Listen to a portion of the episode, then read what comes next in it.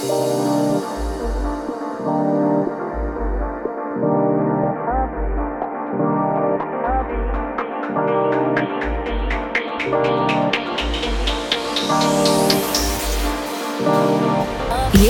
Bitcoin. Podcast o budúcnosti peňazí, slobode a technológiách.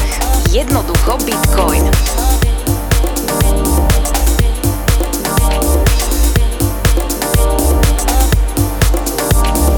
Ty prevádzkaš automat, kde ja som si kúpil môj prvý Bitcoin v roku 2017 v pasáži teda medzi Laurinskou a Gorkeho tam som tak išiel, to som aj na jednom podcaste rozprával, že v kapuci, normálne som tak išiel na tajnáš, lebo som si vravel, že určite ma niekto vy, vyčíha tam. A to som až neskôr potom zistil, že tento automat, že bol prvý v Európe. A to ma zaujímalo teda, že ako sa ti podarilo umiestniť do Európy prvý bitcoinový automat? No, tak eh, to vyšlo z, z takej snahy niečo priniesť ehm, ak sa dá povedať, komunite, v podstate to ešte len tak všetko vznikalo, ale, ale vôbec celému tomu ako ekosystému bitcoinovému alebo, alebo tej, tej budúcej ekonomike mm-hmm. nejak to podporiť. Ja som objavil bitcoin asi, ak sa neviem, 2012 taký ten OG, ako sa hovorí, original gangster. tak, ako, tak ako mnohí, hej, eh, prvýkrát, keď som o tom kde si čítal, to, to naozaj neviem, jak sa to ku mne dostalo, čo som vlastne... Ale Nepamätáš tak, na ten moment, akože na ten moment, že, čo to presne bolo, to si nepamätám, ale mm-hmm. viem, že to bolo také, že, že som to odignoroval a potom nejak sa to objavilo znova pred očami. Nejaká pyramída toto, že niekto ťa chce ogabať o peniaze? Akože skoro som tomu vôbec ako nevenoval v tom prvom momente pozornosť, ale potom mne sa zdá, že tak, také, čo ma ako veľmi chytilo, tak bol taký článok od, myslím, že to bol Erik Voorhees. Mm-hmm. A o čom to bolo? To už si presne nepamätal, ale ako viem, že, že to nebolo len taká tá ako, hej, technický pohľad e, na Bitcoin, ale, ale nejaké možné dôsledky na spoločnosť alebo aj nejaké využitie proste širšie ako len mm-hmm. to, že proste je to nejaká iná forma Čiže databázy. peniaze, hej, niečo viac ako peniaze. A, a viac úplne. ako peniaze, hej. Mm-hmm.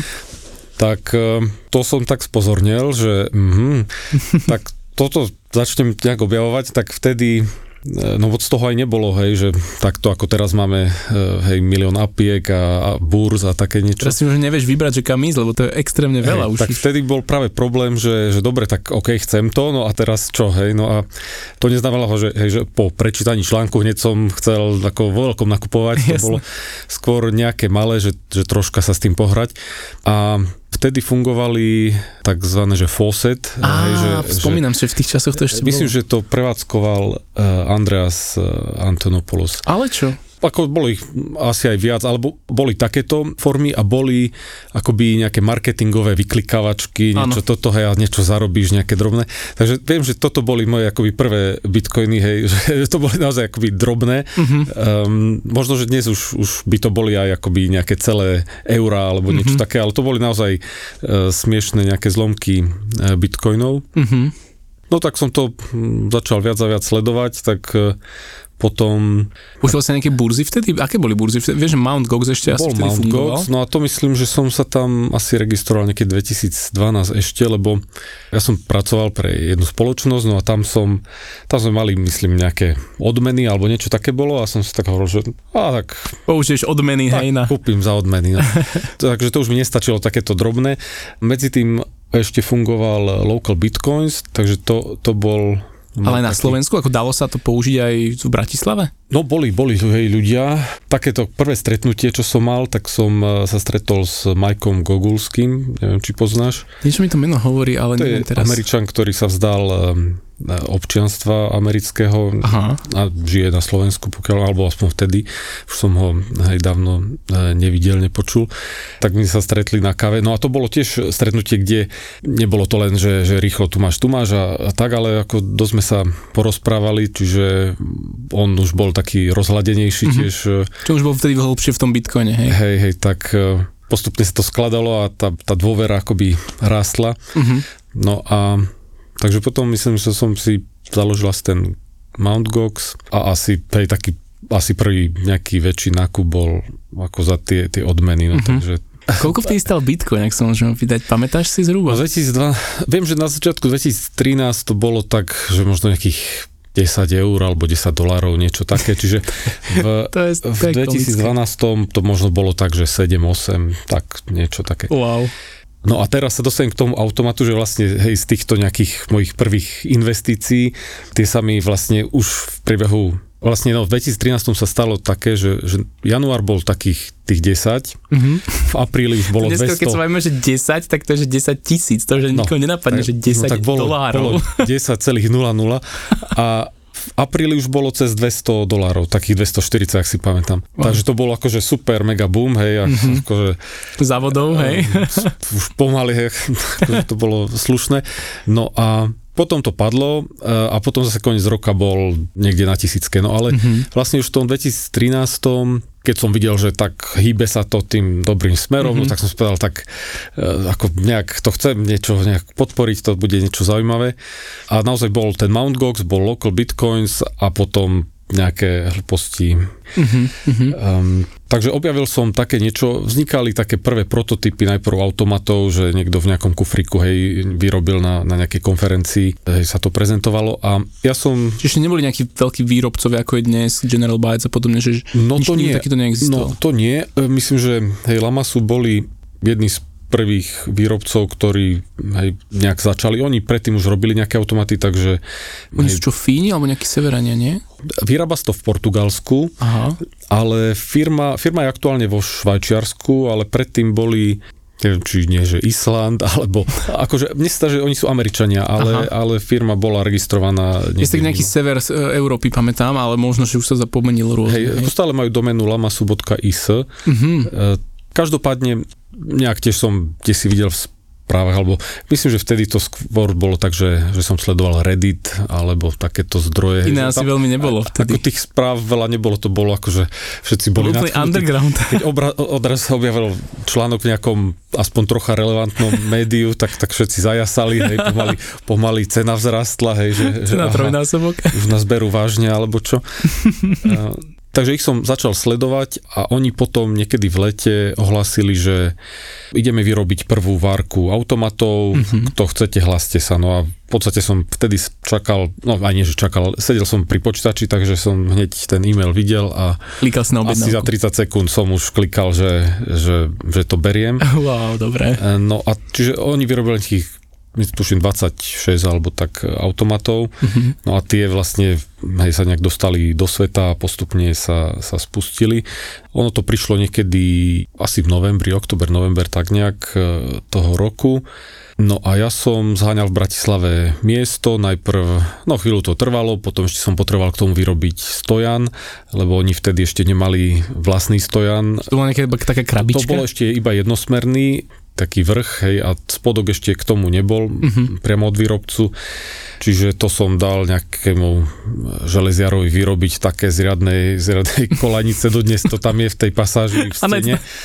Aj, aj keď už ten automat nie je na tej nohe, ale proste to je také, že tam to má pomaly 30 cm také kolí, čo mm-hmm. sú v stene, lebo som myslel, že to bude treba ako riadne chrániť. Ja si keď niekomu napadne, vie, že sú v tom bitcoine nasypané, tak musíš, no. musíš to ochrániť. Hej. Takže ešte legendárna kolajnica v stene tam je, hej, ešte hej, hej, tá, tá, tam stále je, lebo to naozaj, keď by to niekto chcel dať preč, tak to musí ako tam tú stenu asi dosť zne, Zobrať aj s budovou.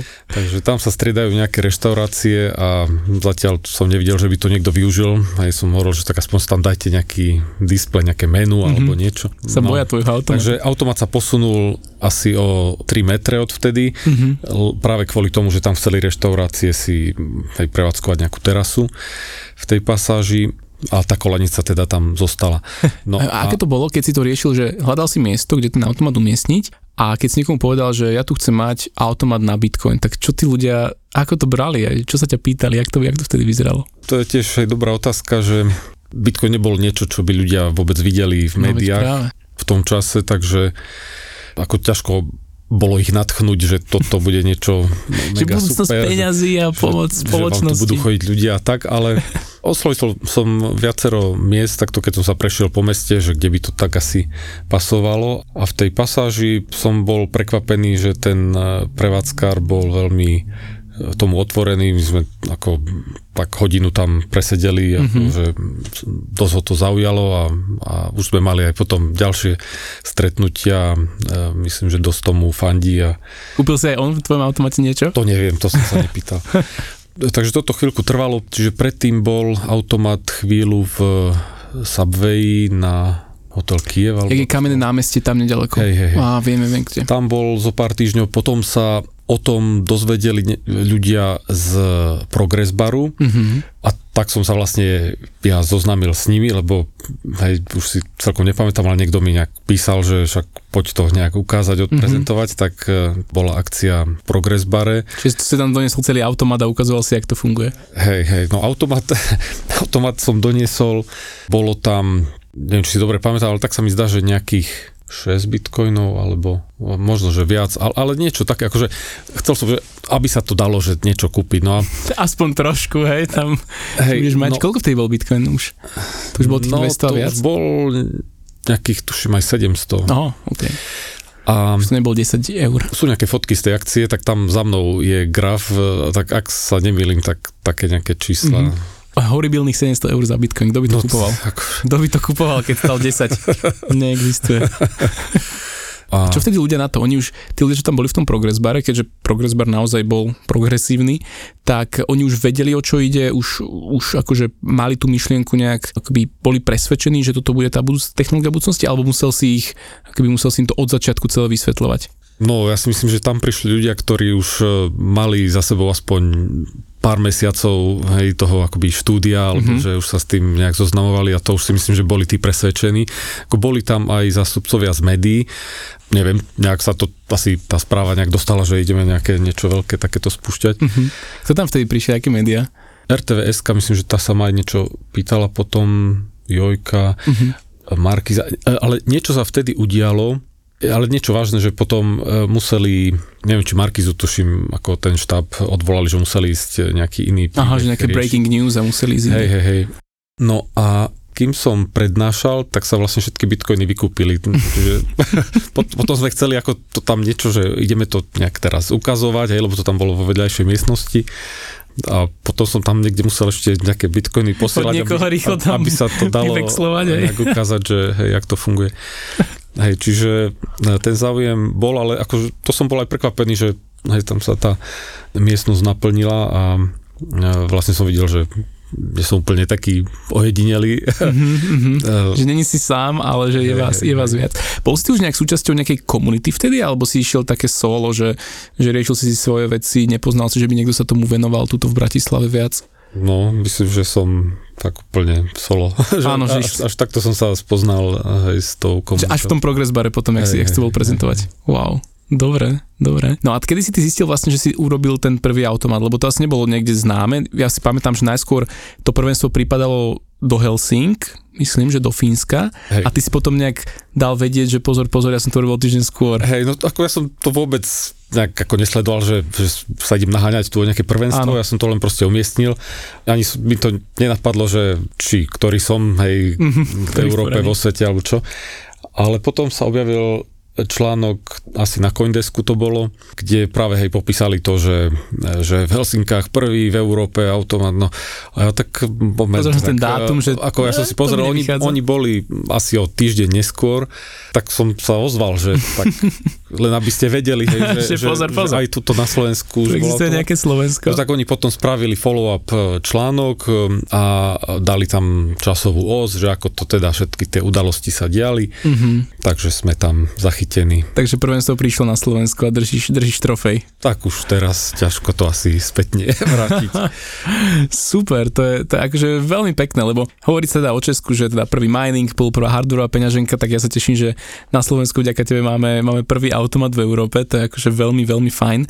No a ten istý automat je tam ešte dnes? Už tam nie je, ten konkrétny, ktorý tam bol, lebo ako medzi časom proste ten výrobca prichádzal s nejakými novinkami, s lepšími automatmi, novšími, výkonnejšími, hej, ktoré, kde sa dalo viac mien, bolo to stabilnejšie a tak, hej, lebo zase, hej, však to všetci užívateľia asi, asi vedia, že, že nie vždy to je 100%, takže mm-hmm. bola snaha upgradeovať, lebo bola proste potreba mať s tým čo najmenej problémov, lebo mm-hmm. hej, toto bol pre mňa stále len taká aktivita popri e, mojej práci, mm-hmm. takže hej, ja som vlastne počas práce som zdvíhal telefóny, že, že oj, zase nejde, ja to skúsim reštartnúť, počkajte, alebo došli bitcoiny, počkajte, pošlem, alebo niečo, no a Vrátim sa teda k tomu upgradeu, čiže e, hej, Bratislava proste v tomto bola silná, aj tá komunita práve tu mala korene, by som povedal, mm-hmm. takže hej, ten automat každopádne sa hej, uživil a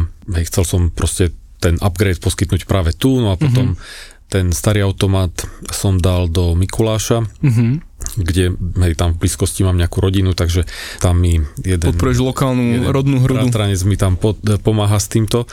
Takže je tam stále ten prvý pôvodný, ešte tam funguje dodnes? Akože aj áno, aj nie, Aha. lebo zase aj napriek tomu, že ako väčšina toho e, zariadenia je, je stále tam, tak už nejaké časti sa tiež upgradeovali. Ten predný panel vlastne sa celý vymenil. Mm-hmm. Takže už, už sa tak pomaly, akoby ten prvý automat už sa pretransformoval kde, úplne, sa, hej. kde si rozpadal. Na súčiastky sa rozumie. Ale, ale ako funguje, hej, takže a aké si mal nejaké kuriózne skúsenosti s týmto, hej, keď si vravel, že počas toho si ešte pracoval? To ma aj tak zaujíma, že čo si vlastne ty robil, čo, čo si nejak vyštudoval, alebo že ako si robil počas toho, jak sa k Bitcoinu dostal? No, ja som vyštudovaný ekonóm, ale, mm-hmm. ale ja som reálne takú ako prácu ekonóma e, nikdy nemal. Ani mm, to málo konkrétne ešte, ešte v rámci, že ekonomie ja som poisťovák, čo teda mm-hmm či to bolo v priebehu tej školy alebo čo, ale, ale k tomu ma proste, to som mal doslova odpor, e, čiže to som si aj nikdy nehľadal prácu e, v poisťovníctve, ale ja som vlastne bol vždy jednou nohou taký ITčkar, ale ako uh. nikdy som nechcel ísť ako príliš hlboko do toho, ale tak, taký akože hobby ITčkar. Uh-huh. No a to mi postupne stačilo s tým, že, že vlastne som ukázal, že, že mám vysokú školu a trocha IT a, a tak, no takže taký... Už sa o teba trhali tak, No tak to už, až úplne nie. Ja som dokonca ešte po škole ešte musel absolvovať vojnu, uh-huh. už takú končiacu, už nejakých 9 mesiacov a potom, keď som sa vrátil, tak pozeral som po všeličom, ale skončil som nakoniec v Avone. Ale čo? ale ako nie, čo ako, sem... nie ako Avon Lady. Ale... Škoda, len by som to... Ale... By som si od teba kúpil nejaký, nejaký prípravok. No, na marketing, v marketingu nejaké analytické uh, úlohy. Tam aj nejakú web stránku som im robil, a kadečo, tak, mm-hmm. tak akože back office. No a potom som išiel do Prahy a tam som robil pre Accenture ako proste consulting, čiže to som tak ako celkom upgradeoval, hej, mm-hmm. a mhm. plne trocha iný svet, hej, mm-hmm. viac cestovania. Aj som sa tam ako viac z toho IT zase naučil, takých tých, tých korporátnych systémov. Takže Čiže z Prahy si telefonoval potom s ľuďmi tuto no to, na to ešte nie, ja som, ja som v Prahe bol asi 5-6 rokov, ja som sa vracal nejakých 2010-11 a tu som robil potom pre pivovary Topvar, uh-huh. to je v rámci skupiny Sub Miller. Uh-huh. No a tam som mal na starosti IT oddelenie, tak um, to bol ten 2012 rok a v 2013 ja som práve že pol roka, alebo tak bol bol tak, že bez zamestnania, hej, že ja som e, si dal pol roka, že pauza a práve... Na štúdium ako, Bitcoinu? Ako Bitcoin, Bitcoin v tom mal trocha prsty, e, prsty povedzme, e, že, že vlastne mal som si čím naplniť čas, takže ako až tak som, necítil som potrebu, že, že potrebujem hneď e, robotu, lebo však mám sa tu s čím zabávať. Uh-huh, uh-huh ale potom akože zase hej, neprodukovalo to žiadne, hej, tieto, toto štúdium neprodukovalo žiadne, mm-hmm. žiadne výnosy, takže... A to bolo ešte pred automatom, hej? Že hej, to bolo tej, pred... V tej ešte Bitcoin nejak neživil. Hej, a ja som začal asi zase potom tak niekedy v lete, alebo na jeseň už som začal zase robiť v podstate takej zase konzultingovej robote. Práve s tým, ako som ten automat začal prevádzkovať, tak ja som ho síce ešte kúpil ako fyzická osoba, ale potom eh, som si povedal, že no tak to bude asi treba nejak zastrešiť. Bude veľký biznis, tak, tak urobíš normálne právny spôsob. nejakú firmu, hej, alebo čo. Takže som si urobil firmu a tým pádom aj ten consulting som začal poskytovať už ako firma, tak sa mi to celé tak viac páčilo, že, že už nemám ten vzťah taký zamestnanecko-zamestnávateľský, ale mm-hmm ale je to taká iná diskusia aj, aj s tým kvázi zamestnávateľom, hej, že mm-hmm. je to také viac partnerské. Áno to bolo proste na ako zarábanie, ale, ale mm. už v podstate moja hlava už bola hej v Bitcoine, čiže to už raz, raz keď otvoríš tú pandorínu skrinku, tak už normálne nevieš odtiaľ odísť. To je, úplne ti rozumiem, že už sa nevieš sústrediť na nič iné. Hej, hej.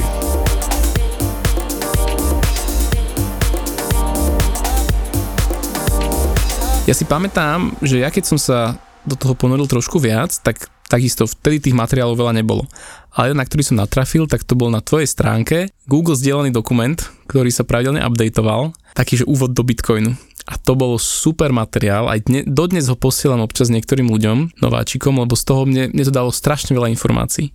A kedy toto si ty vytvoril, alebo že bolo to nejaká postupná práca, kedy ťa to inšpirovalo takýto matrož urobiť? Že či... To je v podstate znudecnosť, uh-huh. lebo práve pri prevádzke toho automatu, hej, keď hej, tie telefonáty boli nielen o tom, že automat nefunguje, ale občas je to proste rôzne otázky, ako si mám založiť peňaženku, že chcem si kúpiť, hej, sú takí ľudia, že prídu ku automatu a teraz, že chcem si kúpiť ten bitcoin. Hej, a, a, neviem, čo to je, ako to funguje, neviem, neviem nič, peňaženku. Mám, neviem mám len tu, tu mám peniaze, zoberte si peniaze a chcem ten bitcoin.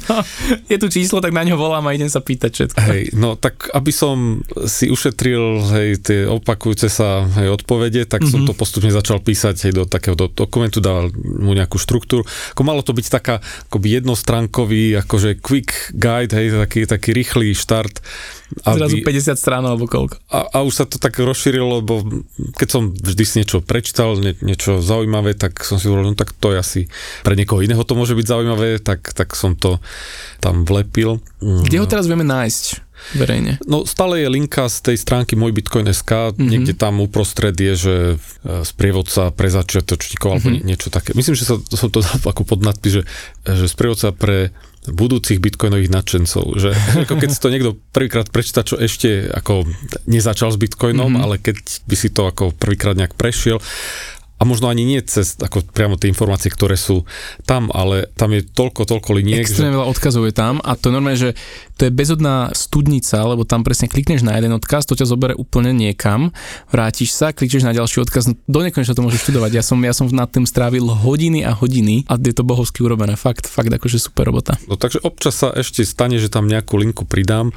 Už to teda tak aktívne neupdateujem, mm-hmm. ako som to zvykol, ale, ale hej, stále to beriem. Ako, tie informácie akoby nezostarli, hej, lebo Bitcoin sa nejak rapidne nezmenil Áno. od tých čas, čiže e, stále je, je to dosť aktuálne. Súhlasím. Tam veľa takých dobrých analógií tam napísal, ktoré mne pomohli to tak celé pochopiť.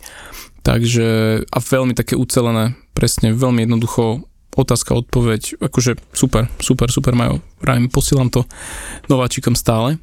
No a čo bolo potom tá cesta ďalej? Ty si zistil, že ten automat ťa aj vie uživiť, že bolo to po nejakom čase už pre teba akoby živobytie? Ako ja som ten automat bral tak, že chcem niečím prispieť, ale na druhej strane som sa nevidel v tom, že, že teraz prevádzkovať automaty a, a budovať sieť a mm-hmm. hej, to nejak sa mi to nezdalo až ako také zaujímavé. Skôr som mal, v hlave som stále rozmýšľal, stále sa aj písalo aj v článkoch o, o rôznych využitiach, ako sa to ide na milión vecí, všetky tie blockchainy použiť. Takže ja som akoby stále hľadal, že čo ďalšie môžem spraviť okrem automatu, že to, akože toto už je dan, hej, a mhm, teraz... Mm-hmm, že ideš sa posunúť ďalej. Akože tí, čo chcú s tými automatmi, tak eh, hej, postupne aj nejaká konkurencia sa objavila, ale, ale ja som ako nikdy nemal ambície nejak vôbec ani, že držať krok alebo tak, čiže mm-hmm. ako ten automat fungoval dobre, tam aj mohol som si, vidíš, pozrieť e, nejaké čísla, aby som, aby som mal, ale vtedy myslím, že som ako bol celkom prekvapený, keď som mal, že za mesiac nejakých 10 tisíc eur, hej, že, mm-hmm. som, že ježiš Mária, že... Ako obrat, hej, že ako vložených Hej, že toľko, to, za toľko peňazí ľudí na, ľudia na Čo ľudia, čo bláznite, dáš toľko 10 tisíc? Wow, že tak to je akože sila. A potom to akože to, to išlo prudko hore, kým teda stúpala cena, tak uh, ja som to pomaly nestíhal točiť. Mm-hmm. Ešte hej, ďalšia vec, čo stojí za zmienku, že hej, vlastne ja som začínal ešte s Mt. Goxom, potom... To bola tvoja primárna burza, kde si vlastne menil eura na Bitcoin, že si vložil do banky, poslal tam a takto, hej? No, no ono to bolo, myslím tak, že kým som to úplne hej, spúšťal, tak ešte, ešte asi som začínal Mount Gox, potom, ale tam nebola žiadna integrácia ani s tým automatom. Všetko manuálne ja som musel robiť. Ale ja som potom prešiel na Bitstamp, hej, lebo to, keď som videl, že jak som to nastavoval, tak tam bolo nejaký dropdown, že na ktoré burzy sa to vie napojiť. Mm-hmm. Tak som si založil Bitstamp. Z Bitstampu z nejasných dôvodov ma, ja neviem, možno to bol aj 2-3 roky, alebo tak ma vyhodili. My ti zablokovali účet? Ako myslím, že to bolo akoby korektné v zmysle, že... že Máte 24 ne, ne, hodín. Nezostali mi tam žiadne peniaze, ale, mm-hmm. ale hej, ako niečo, niečo také, že, že som dostal nejaký deadline a ako bez, bez vysvetlenia. Vtedy ako ani moc nefičali nejaké AML policy a ako to dneska je, hej, že keď sa chceš registrovať, tak, tak ako firma je to dosť zložité a ko, no. kopu papierov potrebuješ vydokladovať a hlavne sa to točí okolo AML-ka. Uh-huh. No, takže potom som začal s Krakenom a, a toto fungovalo. No a ešte ďalšia časť tej skladačky, hej, ten Kraken teda funguje dodnes, aj keď hej, tam sme museli toho vydokladovať už, už keď som sa registroval dosť, ale zase Kraken sa zdá, že že ako má vo mne dôveru, lebo ja som medzi tým zakladal aj e, tieto účty pre iné firmy, mm-hmm. akoby pod mojím menom a vlastne tam to išlo úplne hladko. To už som taký VIP klient, hej? No, už mám nejakú históriu, povedzme, tak e, Jasne. hej, asi bez nejakých prešlapov, takže, mm-hmm. takže toto funguje. No ale ďalšia časť skladačky sú banky samozrejme, čo už hej, všetci počuli o, alebo aj zažili hej, tie strasti mm-hmm. s bankami na Slovensku. Takže... Ako to máš ty teda, no? že to ma, to ma celkom zaujíma, lebo mal som tu vlastne jeho na podcaste a on spomínal teda, že, že ako pekelne s bankami. A teda ako máš ty skúsenosť s tými slovenskými? Keď som zakladal firmu, tak som si otvoril účet vo FIO. Myslím, že vtedy ani som to nejak neriešil, že by som delil banky na crypto-friendly mm-hmm. a, a nie crypto-friendly. Jednoducho som o tom ako nič banke nerozprával, hm. že o čom tá firma bude a v podstate to bolo také zmiešané, hej, bol tam aj ten consulting. Ale ako z, toho, z tej FIO banky sa hej, ukázalo, že to je banka, ktorá bola nejaký čas celkom friendly. otvorená, hej, celkom hej. friendly aj fyzickým osobom, aj, aj firmám, ktoré robili s kryptom. Ja som sa postupne snažil e, sa nejak akoby otvoriť tej banke a, a začať s nimi o tom diskutovať, tak oni už tam videli, že tie objemy už tam rastú. Uh-huh. A nepýtali sa dovtedy, že, že... Oni sa ani moc nepýtali, až potom uh, jedného dňa proste na niečo špecifické sa opýtali na nejakú transakciu, tak som im ako vydokladoval, chceli AML policy, dlho sme si písali, hej, tak mal som pocit, že, že je to ako uzavreté, uh-huh. no ale potom o možno 3, 4, 5 mesiacov na to prišlo, že zavierame vám účet. A tiež že, takto, že pár dní máš na to a dovidenia? No bol možno nejaký mesiac alebo mm-hmm. také čosi.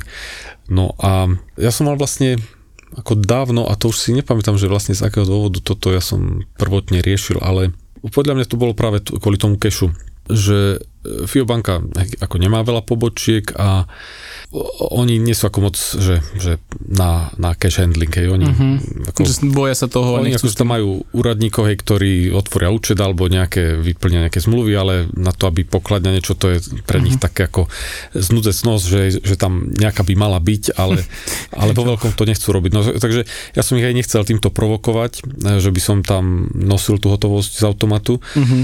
a na to som uh, mal poštovú banku, ktorá proste má vlastne najväčšiu sieť hej, takúto po Slovensku a, a nebolo problém hoci kde na poštu prísť hej, s nejakými peniazmi, len občas proste keď tie peniaze, hej, ten obnos akoby narastol, no tak už sa mi stalo, že mi povedali na, na nejaké pobočke, že no tak to už je nejak akoby cez ich limit, alebo mm-hmm. čo, takže potom som už chodil na centrálu a um, postupne teda s tou poštovou bankou sa zdá, že oni už teda hej, vedia dobre, čo robím, mm-hmm. aj nejaký pán tam sa mi venoval, sme sa porozprávali a zatiaľ so far so good, ale, ale to ako človek nikdy nevie. No jasné. No a problém by bol, keby, keby poštová banka sa mi obratila chrbtom, tak ako pravdu povedať, neviem, že čo na Slovensku by som riešil mm. ako...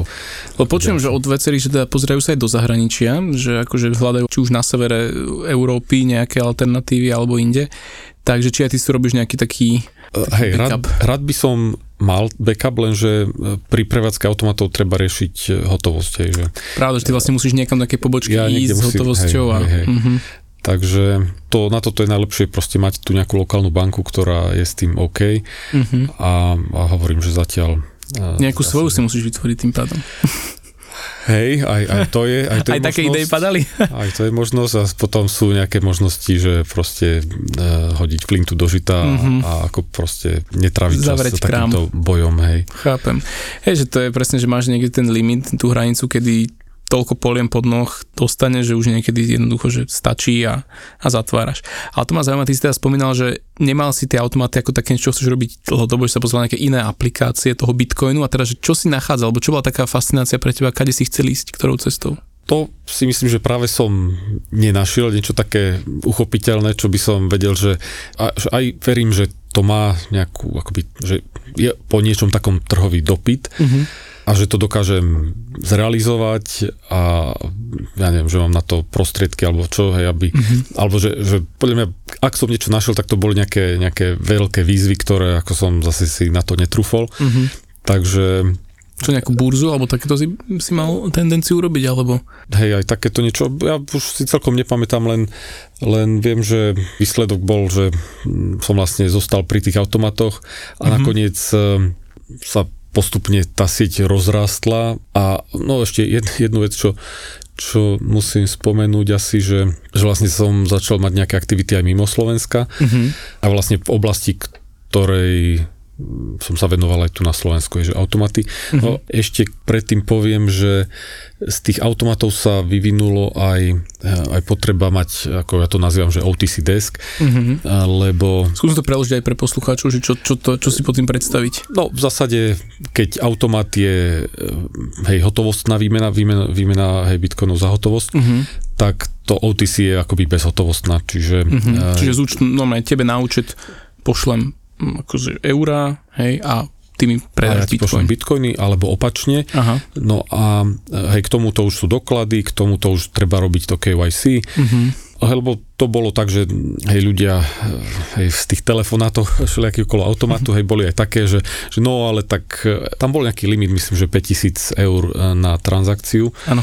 A, a prišiel chlapík začínali objavovať ľudia, ktorým to nestačilo ktorí ako ani nechceli tam stať, lebo ako ten limit bol na transakciu a v zásade, hej, keď si urobil 500 transakciu, tak hej, dostal si bitcoiny a mohol si spraviť ďalšiu, uh-huh. ale boli ľudia alebo, alebo aj firmy, ktoré chceli akoby nakupovať vo veľkom a nechceli, uh-huh. ako nemali, že hotovosť, ale... No, no, a nechceli tam stáť a neviem. Takže to vyšlo priamo hej, z tej potreby, tak toto som začal robiť, no a potom ma objavili nejakí investori, hej, alebo, uh-huh. alebo nazvime ich investori, hej, ktorí hej, sa na mňa obrátili, že by sa so mnou chceli stretnúť. Zo Slovenska nejaká partia? No práve, že nie.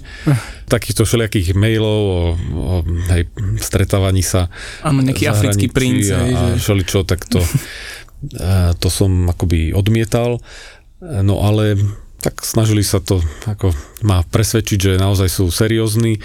Tak potom som, že no dobre, pošlite mi e, jeden bitcoin na, na tú cestu a a môžeme sa baviť. Uh-huh. Hej? No a akože tá cesta reálne, mali sme sa stretnúť e, v Mníchove uh-huh. a tá cesta ako toľko nestála, to bolo asi pol bitcoina, tak sme sa dohodli, dobre, tak pol bitcoina. Uh-huh. Dneska to bola, jaká, jaká cesta okolo sveta v poli?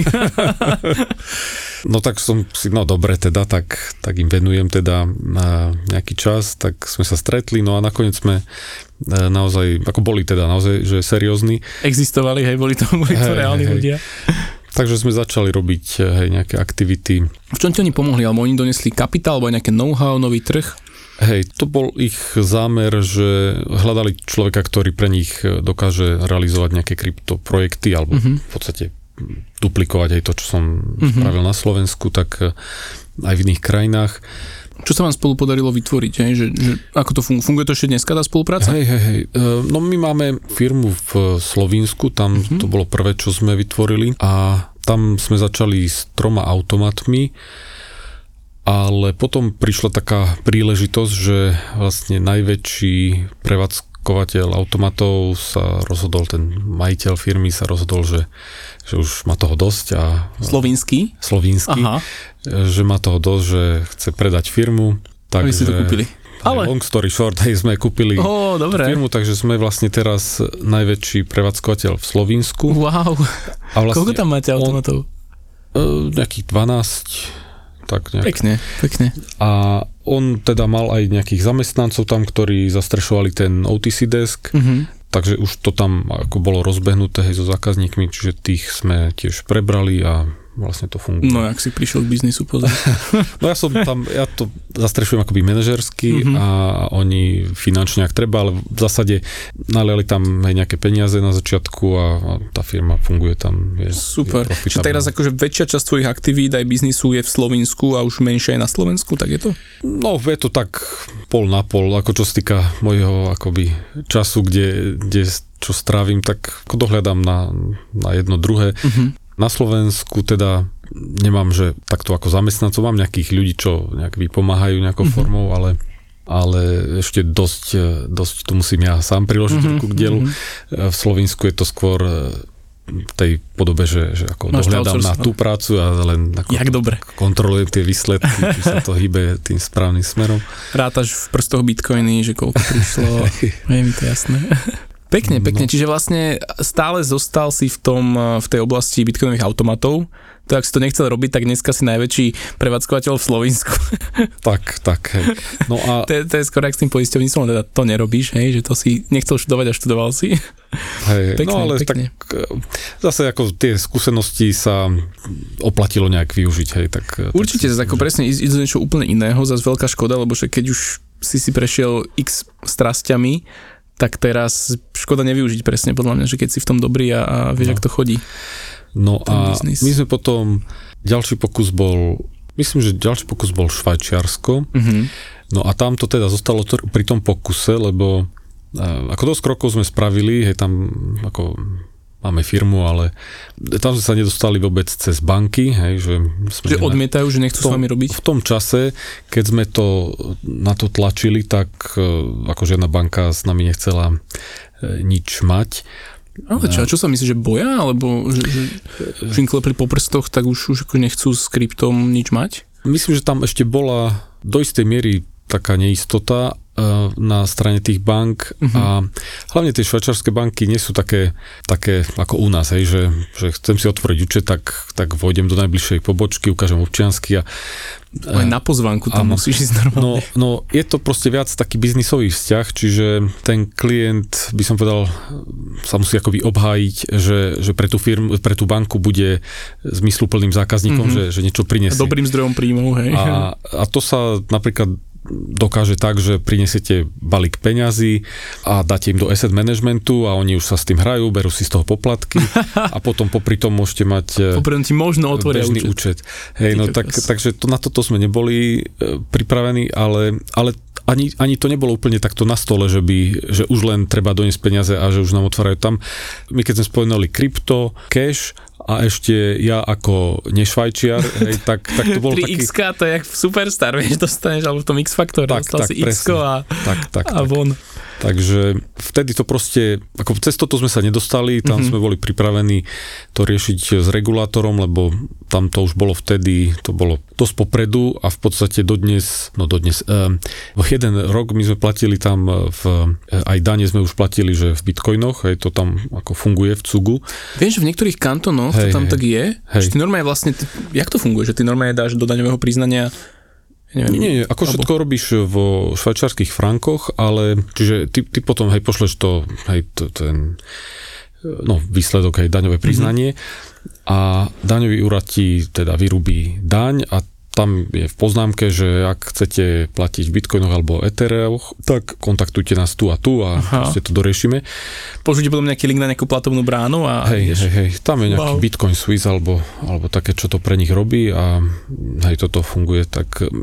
No lebo my sme mali problém proste tam vôbec mať nejaký bankový účet, čiže my sme mali eh, hej, nejaké bitcoiny a, mm-hmm. a sme tam proste buď robili akoby s cashom, alebo tak, aby sme vôbec tam, hej, nejaké, čo sme potrebovali právnikov zaplatiť a tak, Jasné. tak sme nemali ako firma hej, bankový účet, z ktorého by sme tieto veci platili a dokonca aj zakladanie firmy sme robili tak, že vlastne sme založili bitcoiny, ktoré, hej, ako ten základný, základné imanie. Základné imanie bolo v bitcoine, hej? Je, hej, bitcoin. Dobre. A je, je tam nejaká, nejaká hodnota hej, v tom čase, čiže na základe toho sme e, založili firmu. Hej, my sme proste nevedeli mať bankový účet. No. Ste freestylili, ale však super, to je dobré, že hľadali ste tie cesty ako, ako na to. No. Takže, takže Švajčiarsko tým pádom ako padlo, hej, že teraz to, bol to pokus, nevydalo a stiahli si sa v, naspäť. U, uvidíme, čo z toho bude. Ako zatiaľ, hej, tá firma akoby je tam stále zaregistrovaná, ale uh-huh. um, uvidíme hej časom, že či, či sa k tomu vrátime. Uh-huh. No a potom bol taký ďalší pokus v Čechách, kde e, v podstate to ani ako dostali sme sa cez všetko, už tam boli v prevádzke tri automaty a potom vlastne nastalo to, že mi FIO zatvorilo banku na Slo- no, uh-huh. bankový účet na Slovensku a tam sme mali tiež e, FIO e, účet hej, a, a som, som sa snažil nájsť inú banku, kde by sme riešili, cez ktorú by sme riešili cash. Uh-huh. A toto sa mi nepodarilo, tam som obehal viacero bank a... Nikto sa s tebou akože nerozprával, že nechce, nechceli to, hej? No, niekde, niekde rovno vedeli už tí úradníci veľmi rýchlo povedať, že, že nie. A, a niekde... Majú takú tabulku, že pýta sa niekto na krypto, áno, tak odmietať.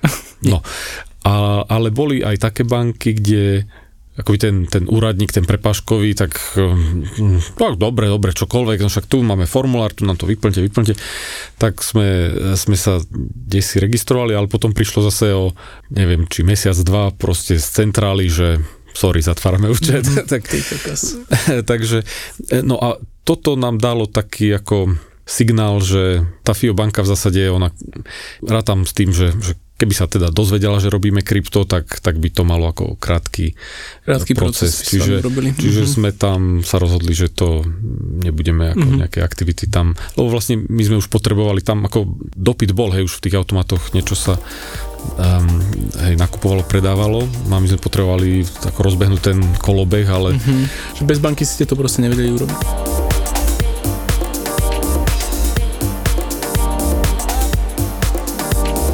ten biznis s tými automatmi je dosť závislý na tej bankovej sieti, alebo na tom, že poslať, dať hotovosť do banky, poslať to na burzu a odtiaľ získať bitcoin. A teraz, keď sa na to pozeráš ako človek, čo je fakt vnútri, že bez tých bank myslíš, že tie automaty by nefungovali? Alebo aká je tá budúcnosť tohto? Lebo to ma zaujíma, že ten Bitcoin má do istej miery tie banky nahradiť, suplovať mnohé z ich uh, činností, ale z toho, čo hovoríš, tak je keby ten biznis nevieš robiť bez bank. Tak ako to je? Vidíš tam v budúcnosti tú cestu, ako to obísť, ako, ako jednoducho s tým robiť aj bez tých bank?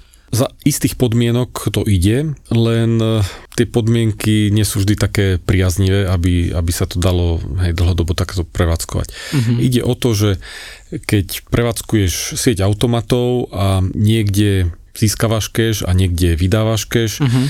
Tak treba znosíš to z toho automatu, kde ľudia chodia nakupovať, do toho, presúvaš. kde chodia predávať Áno. a ti to takto e, cirkuluje. Tie automaty komunikujú priamo s burzou, kde sa ti to mení, čiže tam máš nejaký zostatok eur, nejaký zostatok bitcoinov mhm. trebárs uh-huh. a to sa ti, sa to konvertuje, sa ti to konvertuje hore-dole, Áno. ale keď si v rámci tých zostatkov, hej, že neklesneš na nulu ani v jednom, tak vlastne to funguje fajn, hej, a vlastne vo výsledku ty len zarábaš tie fička. Uh-huh. No lenže... Keď to je disbalansované? Keď lenže keď to je disbalansované, čo, čo často býva, hej, že keď, keď je nejaký akoby silný trend, či hore, či dole, no tak hej, voči Prevažujú tomu potom odpovedajú. Presne tak. Uh-huh. Čiže e, či sa to ťažko dá takto udržať. Existujú ešte akoby modely alebo, alebo nejaké plány, že ako, ako sa tomuto vyhnúť, ako e, motivovať zákazníkov, aby napriek tomu, že, že nechcú treba predať, tak aby aj tak predali, lebo, lebo im ponúkneme také podmienky, ktoré sa ťažko odmietajú. ale, ale to neviem, e, akože v realite e, som to ešte ako nevidel otestované. Že... Ako by to prebiehalo? Že čo by to no, bolo? No napríklad, že... fíčka, alebo im zaplatíš hej, za to? No presne tak, že mám teraz fíčka, teraz my máme v automatoch pri nákupe 2%, pri predaji 6%. Uh-huh. Mhm. Čiže akoby vlastne je to naklonené v prospech tých, ktorí nakupujú. Áno. No a keby sme chceli to treba obrátiť, že, že máme teraz veľa kešu a potrebujeme sa ho zbaviť, uh-huh. tak by sme znížili to fee na predaj. Na predaj. Uh-huh. No a to neznamená, že, že, že by sme to dali treba na 2% jedno, ale kľudne, že by sme išli do mínusu. Oh. Čiže, hej, že napríklad by sme zvyšili fičko na cash in, hej, že na, na teda predaj bitcoinov, hej, uh-huh. um, teda hej, z našej strany. Ale, Áno, hej, pre klienta nákup vlastne. Pre klienta nákup. Takže treba 100 by sa zvýšilo na treba 6% a, a z tých 6 pri cash oute by sme zišli treba na minus 2. Uh-huh a stále by sme vedeli byť hej, ziskoví vo, vo výsledku, hej, lebo mm-hmm. vieme zabezpečiť proste tú prevádzku, tú stranu, hlavne kde je väčší dopyt. No jasné. Čiže takto to akoby na papieri môže fungovať, ale že, ale že otázka je, čo povie ten trh, hej, že, mm-hmm. či, či naozaj ľudia povedia, že... Či by na to reagovali, hej, že? Hej, hej. Aj si to skúšali, alebo je nejaký prevádzkovateľ, kto takto funguje? Lebo ja som ešte záporné nevidel, ale je to celkom zaujímavá... Uh, no práve, že, práve, že ešte um, neviem o tom, ale ako už, už akože takéto diskusie, bol som súčasťou týchto hej? diskusí, hej, že, mm-hmm. lebo riešime, riešime nejaké veci No, ako toto je proste stále otázka dňa, hej, že ako sa tým bankám vyhnúť, lebo to, no jasné. to u nás to ešte ako tak funguje, sú iné krajiny, kde tie banky, hej, však aj v tom Švajčiarsku, hej, to vlastne vtedy nešlo, ale, ale aj inde, kde je to proste zložité alebo, alebo nemožné, hej, sa s nimi nejak e, na niečom dohodnúť. Uh-huh. Takže toto sa stále rieši. To bolo zaujímavé inak, no, že, že viem predstaviť niektorých ľudí, ktorí by do toho išli, lebo si vedia, povedzme, že im nevadí im napríklad KYC, a vedia si nakupovať ten bitcoin keby lacno a predávať ho keby o 2% s lepšou ponukou, že oni by vedeli akoby ti suplovať tú opačnú stranu. Že, že viem si predstaviť, že, že pre niektorých by to ešte bola zisková aktivita, uh-huh. že by vlastne kupovali bitcoin niekde veľmi lacno a tie by ho predávali o 2% keby vo svoj prospech, tým pádom by ti to vedeli suplovať. To mohlo byť celkom zaujímavé, no, takéto niečo vyskúšať. No a e, hej, tie banky sú teda jedným z problémov a ale eh, by som povedal, ako dosť zásadný ďalší problém, ktorý sa sem nejak... Eh, tlačí je Európska únia a jej regulácie.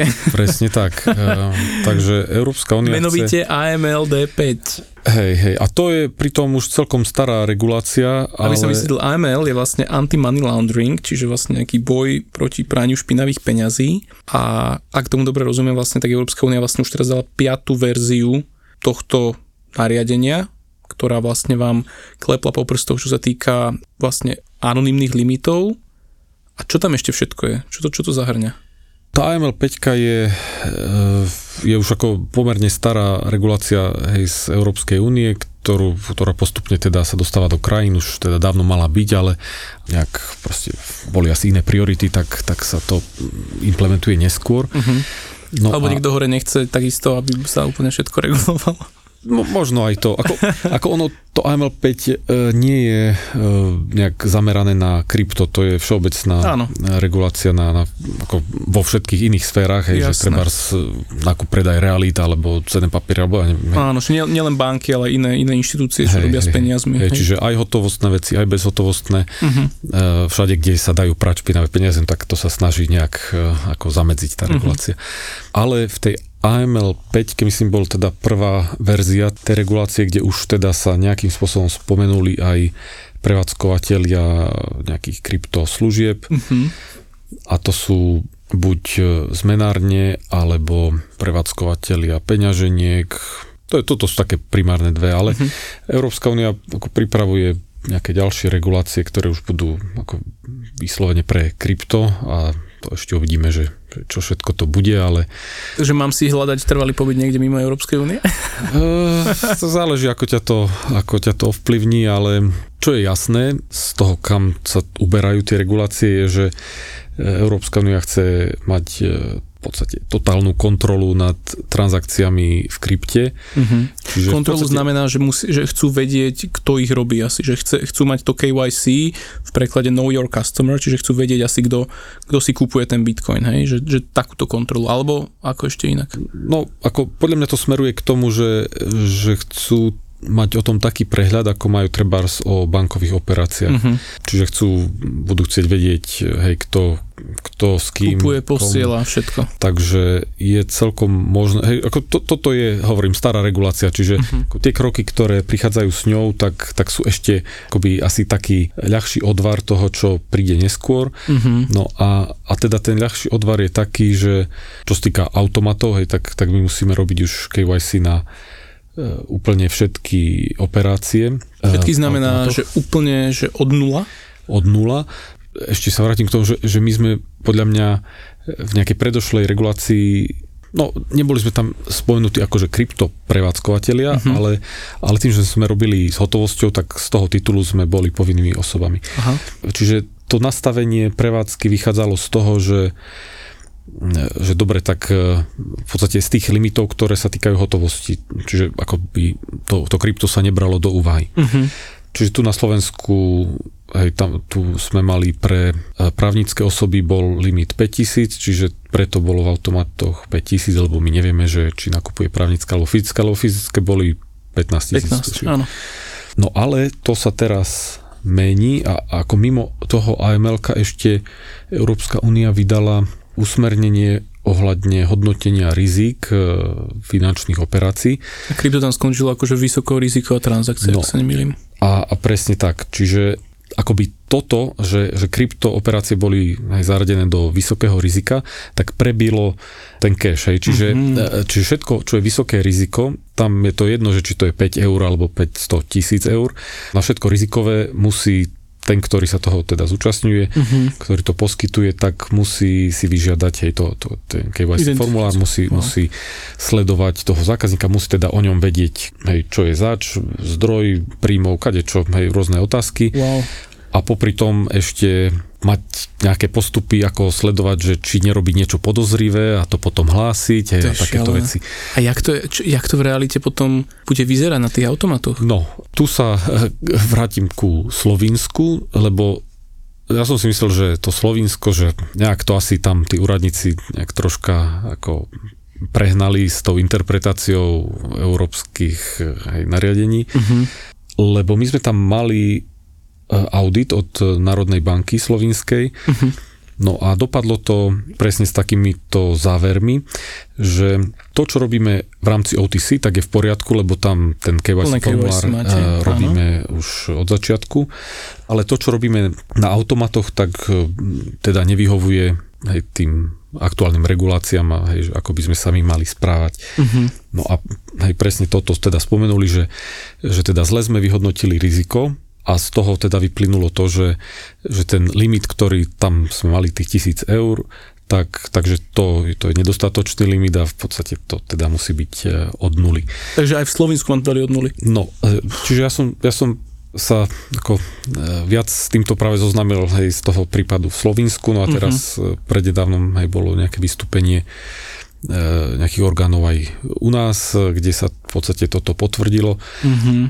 Čiže my v Slovensku sme začali pripravovať nejaké technické riešenie, aby sme toto mohli robiť, čiže máme deadline do konca roka, aby sme, aby sme boli v, potom v súlade, a ináč nemôžeme prevádzkovať automaty vôbec.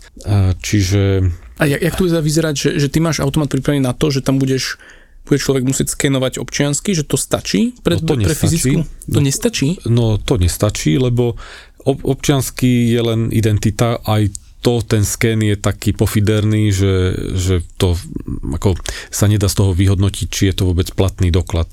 Aha. Takže ako sú nejaké funkcionality, ktoré e, ten automat už teraz má v rámci compliance, ale tie nepostačujú tomu, čo my potrebujeme. Čo to znamená, aké sú tam funkcionality?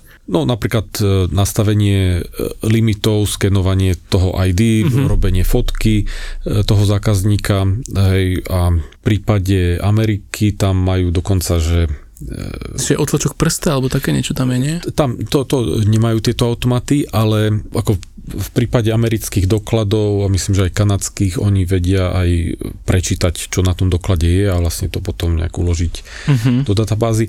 Ale nič z toho e, nerieši to, čo my potrebujeme, čo je KYC. Hej? Mm-hmm. Že to, tam je, to je formulár, ja neviem, zo možno 10, 15, 20 otázok minimálne. Záleží, že jak to hej, pojmeme.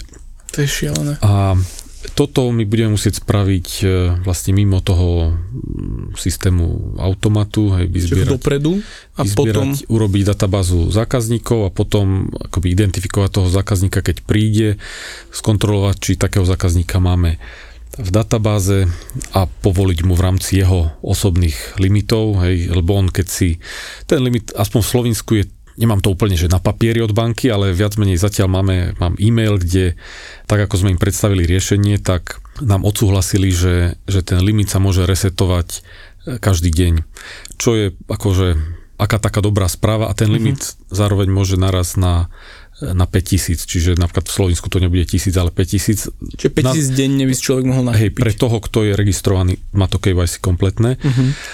Lebo toto je také niečo také nejasné v tom aml eh, kde spomína sa, že ty tie limity nesmieš presiahnuť, aj keď to je akoby nejaká spojená operácia, že je viac malých operácií, ktoré vlastne znamenajú jednu, eh, tak, tak eh, tiež takýto súbor tých operácií mm-hmm. nesmie presiahnuť ten limit.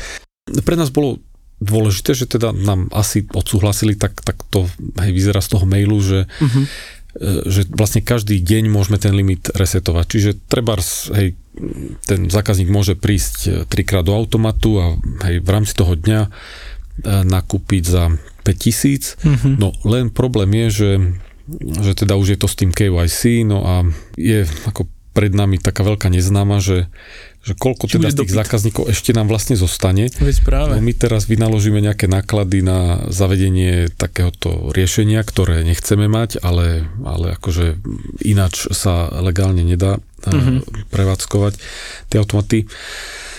A, či vôbec niekto bude A že kto vlastne ešte bude mať záujem o takú službu, hej, lebo ako to KYC, to je už ako veľmi podobné ako registrácia na, na burze. burze. No a tam už tie zase poplatky máš v podstate oveľa nižšie, že ten hej, obrovský hej, benefit tých automatov bol, že zachováš si súkromie. A... Máš anonymitu, no. hej, anonymitu máš tým, že teda ten automat nevyžaduje Presne identitu tak. a môžeš prísť hotovosťou, ktorá tiež nezanecháva žiadnu stopu. Tak. A no tá hotovosť teda zostane, ale už to bude tá transakcia spojená e, hej, s tou s identitou. Mm-hmm. Zatiaľ nie je nejaký systém od nás vyžadovaný taký, ktorý by, kde by sme my tú identitu, hej, alebo tieto informácie niekam posielali, čiže je to u nás, je to skôr, um, že ak by ten zákazník sa stal predmetom vyšetrovania, tak, tak si to môžu na základe asi mm-hmm. súdneho príkazu vyžiadať tieto informácie. Ale môže prísť regulácia, ktorá zase vám nariadi, že všetko sa musí poslať presne niekam. Tak, presne hm. tak. Kúrnik šopa majú. Tak to je, lebo ja som obrovský fanúšik práve súkromia, anonymity a odporúčam ľuďom si kupovať ten bitcoin so zachovaním súkromia. Tvoj automat odporúčam ako jeden stop, takže tam ti posielam ľudí, no a, a keď to sa udeje, tak to bude taká, taká rana celkom tej, tomu súkromiu. No, e, ako neviem o tom, že by na Slovensku bola niektorá z kryptofiriem e, auditovaná Národnou bankou, čiže ani akoby výstupy z takéhoto, aspoň sa ku mne e, takéto informácie nedostali, ale e, ako to je asi skôr otázka času, hej, že, uh-huh. že kedy tá banka bude mať povedzme tým na, na to, ktorý sa bude tomu venovať to je presne otázka času, keď už to je také pomalé varenie žaby mi to príde, hej, že, že pomaličky prihrievajú, prihrievajú až jedného dňa, teraz áno, plná kontrola, aby vedeli kto, čo, kam posiela. Kokos, no a teraz vy s tým musíte ešte žiť a máš to ako biznis. To je masaker. Čo ty na to, akože reaguješ, dávate im aj nejaké, nejakú spätnú väzbu, tam, alebo tam není, není šanca, ne, nemá to zmysel? Podľa mňa nemám veľké nádeje, že, že ako my môžeme niečo zmeniť. Samozrejme, že oni sa nás aj aktívne pýtajú, hej, všelijaké mm-hmm. dotazníky posielajú, chcú vedieť všetko možné.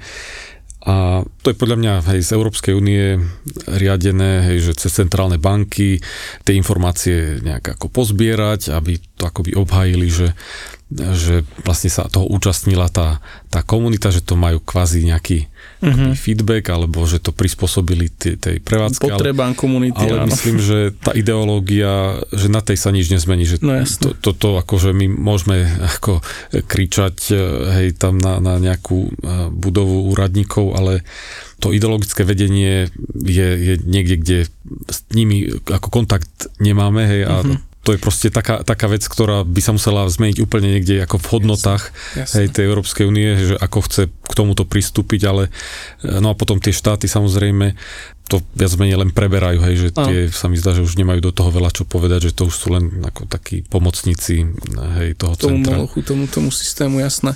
No tam ako nie sa čo čudovať, tak štáty vždy pôjdu tou cestou, že chcú mať kontrolu nad tými obyvateľmi a peniaze sú vec, že ak máš kontrolu nad peniazmi, tak máš kontrolu už pomedzi nad všetkým. Takže tam nemáme sa čo čudovať, že, že štáty postupujú tou očakávanou cestou, no. Takže budeme musieť hľadať iné cesty a dať, Hej, stiahovať ako, sa do, do lepších krajín. Hej, ako pre mňa to nie je nejaké ako prekvapenie, hej, ja si mm-hmm. myslím, že to bolo od začiatku jasné, že hej, síce hej, často sa v článkoch objavuje, že, že ako proste sme imunní voči zásahom hej, nejakých vlád alebo centrálnych mm-hmm. bank čo na jednej strane je pravda, hej, že treba tá monetárna politika Bitcoinu sa nezmení, pretože nejaký regulátor by to nejak chcel vidieť. Mm-hmm. Ale druhá vec je, že, že žijeme v hej, reálnom svete, kde moc hej, majú tie štáty a tam už to nie je také jednoduché hej, sa tomu vyhnúť. Čiže kým sme vo svete digitálnom hej, a, a akoby na internete, tak, tak tam tie možnosti sú väčšie, mm-hmm. ale, ale treba ako firma, hej, keď chce niekde existovať, tak to by mala veľmi krátku životnosť, ak by to stávala na tom, že my sme rebelia. Jasne, to sa nedá. Akože nemôže rebelovať ako firma, ktorá je tým štátom vlastne vytvorená, lebo ona, ona existuje vlastne v tom štátnom áno, systéme, áno, áno. hej, ona neexistuje fyzicky. Áno. Čiže no ja vidím cestu, že postupne sa ten Bitcoin znova dostane alebo sa presunie veľká časť do toho peer-to-peer sveta. Čiže neviem, či vieš, že v Nigerii je najväčší peer-to-peer Bitcoin market na svete. Tam zakázali tiež akože Bitcoin, dostali tam po prstoch, ale ľudia povedali, ukázali vláde prostredník, že ne, ne, ne, my si ho tu budeme ďalej tradovať. Mm. A tým, že tá pobočková sieť je tam fakt biedna, tak tam jednoducho tí ľudia si fičia normálne podnikanie na bitcoine. A do istej miery to tá vláda aj toleruje, lebo ako ona im nevie veľmi dať alternatívu, keďže nemôžu teraz nejak s pobočkami tam fungovať. Ale ten bitcoin jednoducho sa presunul do toho peer-to-peer sveta a, a tam žije. Takže asi je to potom cesta aj v takýchto preregulovaných krajinách, že jednoducho ľudia medzi sebou si ho budú jak na bazári vymieňať a a ako, budú odchádzať preč do iných krajín to zdaňovať. bonus tu zexu to bude. Ako? Ako bonus tu zexu. Ako bonus tu zexu. Prichádza čas etických vexlákov, vexlákov ako hovorí tak, Juraj tak. Bednár. Hej, hej. wow, no tak to je, nazvem to, že také pomaly zakončenie nie je úplne pozitívne, ale, ale verím Majo, že ty si bol prvý, ktorý ten automat dal do tej Európy, tak uh, to bolo také symbolické, že posledný, ktorý zavre, alebo ako by som to povedal. Ale tak uvidíš, no, jak, jak tie regulácie budú a, a že čo, čo na to zákazníci.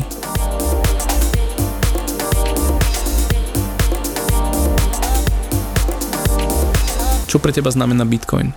Bitcoin vnímam veľmi ako široko, že ďaleka mm. nie len peniaze alebo blockchain, nejaké technológia, ale, ale ako dopad na, na spoločnosť.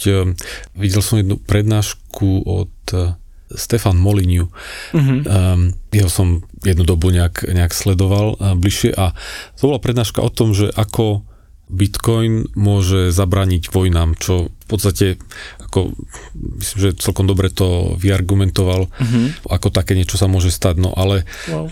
to je vlastne o akoby tlačení peňazí, hej, že ak, ak sa nedá tlačiť peniaze, tak, tak potom ako v rámci Není tých zdrojov, ktoré, hej, presne, v rámci tých zdrojov, ktoré krajina má a, a tie, ktoré ako ľudia sú ochotní dať hej, na, na tú vojnu alebo niečo, tak, tak v rámci toho by to bolo. Ale keď sa dá vytlačiť peniaze, tak vlastne ako bez toho, aby tí ľudia čokoľvek k tomu povedali, tak uh-huh. hej, niekto sa rozhodne, že Súhlasím. Že ideme. Dokonca Jozef Tetek má veľmi dobrú sériu o Bitcoin ako nestatní peníze a v jednom dieli hovoril o tom, jak vlastne v Amerike, neviem, či to úplne presne pamätám, ale bolo to tak, že zhruba v Amerike presne, že chceli financovať nejakú vojnu, tam bolo či už sever proti juhu, alebo neviem presne, čo to bolo za vojnu. A už nebolo to z čoho platiť, lebo vtedy ne, si nemohol tlačiť peniaze, hej, že tam si mal ten zlatý štandard. A vtedy vlastne štát akoby vydal také, také poukážky na to, že potom, že potom vám zaplatíme, hej.